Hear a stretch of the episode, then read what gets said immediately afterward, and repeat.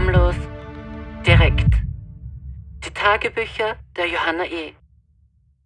17. Jänner 2020 Liebes Tagebuch, ich bin offiziell wieder in einer Depression. Nichts funktioniert. Und ich weiß, dass ich mir selber im Weg stehe. Aber ich kann nicht aus meinen eigenen Schatten springen. Ich suche nach Vorwänden, um mein Leben nicht zu leben, um mich verstecken zu können. Zumindest bin ich in diesem Punkt ehrlich zu mir.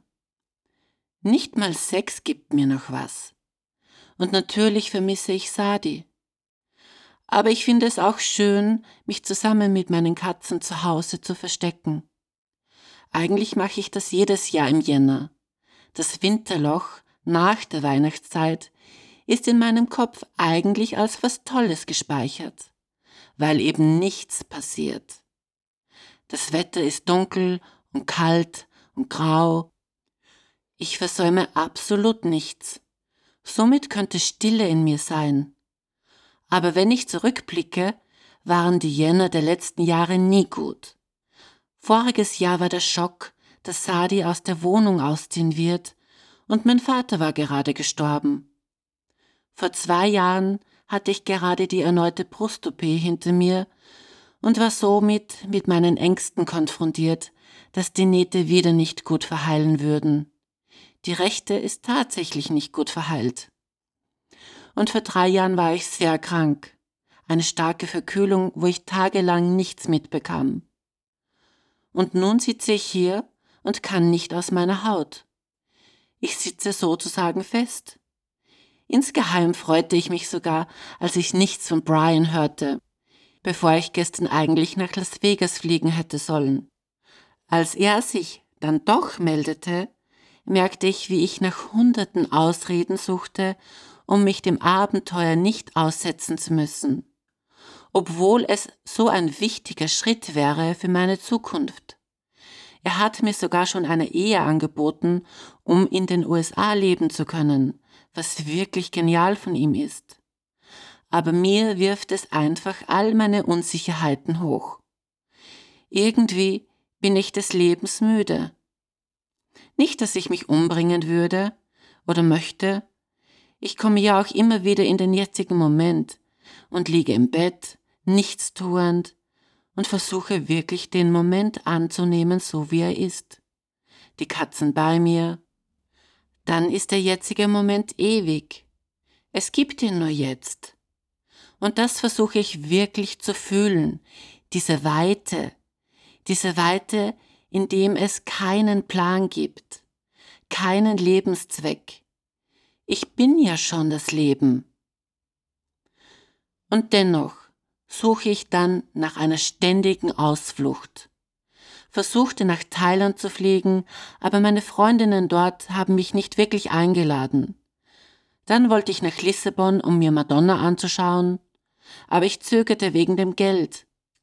Außerdem hätte mich Lissabon so an Sadi erinnert, mit dem war ich ja vor einem Jahr gemeinsam dort. Die Hoffnung, in einem iranischen Film zu spielen, ist auch gerade tot. Mein Freund Farid, also eigentlich sein Papa, hatte mir ja eine kleine Rolle angeboten.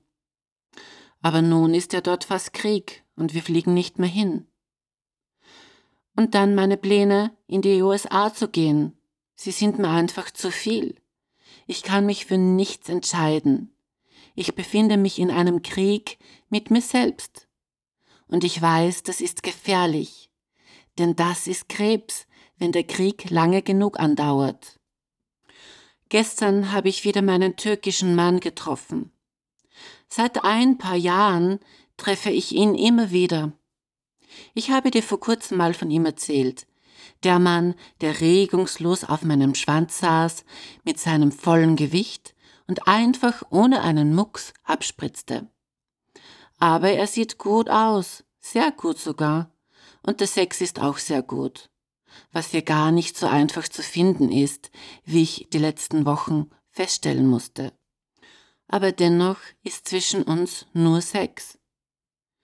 Den einen Iraker, der mich zweimal versetzt hatte, habe ich nun auch tatsächlich getroffen. Da war alles auch sehr gut. Er ist ein sehr männlicher Mann und ich habe mich gut mit ihm gefühlt. Er erzählte mir, dass er ständig mit seiner Freundin streitet, die in Jordanien oder so lebt. Mir zeigten diese zwei Dates, dass ich doch nur vor der Realität flüchten will, mir selbst was vortäusche, um mich lebendig zu fühlen. Aber das funktioniert nicht mehr. Ich fühle mich hässlich und fett. Ich werde alt. Ich bin mir meiner total unsicher. Und dem Fakt kann ich mich mit nichts und niemanden mehr drüber hinwegtäuschen. Ich bin so sehr mit mir selbst konfrontiert. Vielleicht ist das ja auch das, was ich will. Denn ich will ja neu entstehen. Ich will nicht mehr meine Vergangenheit sein, ein Produkt meiner Erfahrungen, meiner Gene, meiner Familie. Vielleicht zeigt es mir das jetzt alles auf. Ich weiß es nicht.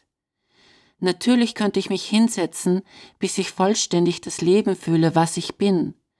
Der Körper, in dem ich bin, er lebt, immer, ohne Pause.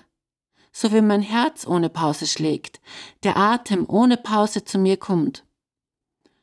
Aber ich tue es nicht. Ich verstecke mich und erwarte aber vom Leben, dass es mich sieht und nimmt und etwas Großartiges aus mir macht. Aber ich bin einfach zu feige. Ich sehe den Weg und sehe ihn auch nicht. Und kann es einen Weg geben, wenn doch der jetzige Moment Ewigkeit bedeutet? Wie kann ich nicht mehr an die Zeit gebunden sein? Die Zeit, die es mir überhaupt ermöglicht, in diesem Körper zu existieren. Immerhin verlangsamt die Zeit die Energie so sehr, dass sie die Illusion der Form annimmt, in diesen Raum, die Illusion des Individuums. Das ist, was mich sehr berührt. Das ist es, was ich meine, wenn ich mit meinen Katzen im Bett liege und nichts passiert. Da passiert manchmal sehr viel sogar. Wenn ich da meine Katzen in die Augen schaue, weiß ich, dass sie Leben sind. Sie sind dasselbe Leben wie ich. Durch die Zeit und den Raum sind wir aber verschiedene Ausdrücke desselben. Und wenn ich mir das so bewusst mache, dann fühle ich das und dann ist so viel Liebe da. Es berührt mich, es öffnet dann mein Herz. Das Leben ist so schön, wenn ich in ihre Augen blicke. Ich liebe dieses Einssein mit ihnen. Dann spüre ich Einheit. Dann bin ich so frei. Ich überlege sogar vielleicht nicht auf das Seminar von Dr. Joe Dispenza zu gehen, sondern mich mehr mit den Meditationen von Sadhguru zu beschäftigen. Die beiden sind irgendwie sehr ähnlich, vielleicht kann ich ja beides machen. Aber irgendwie fühle ich, dass Sadhguru der nächste Schritt auf meinem Weg ist. Und ich zumindest jetzt mal den sieben Tages Online-Kurs machen soll. Es gibt so vieles zu lernen und zu verstehen.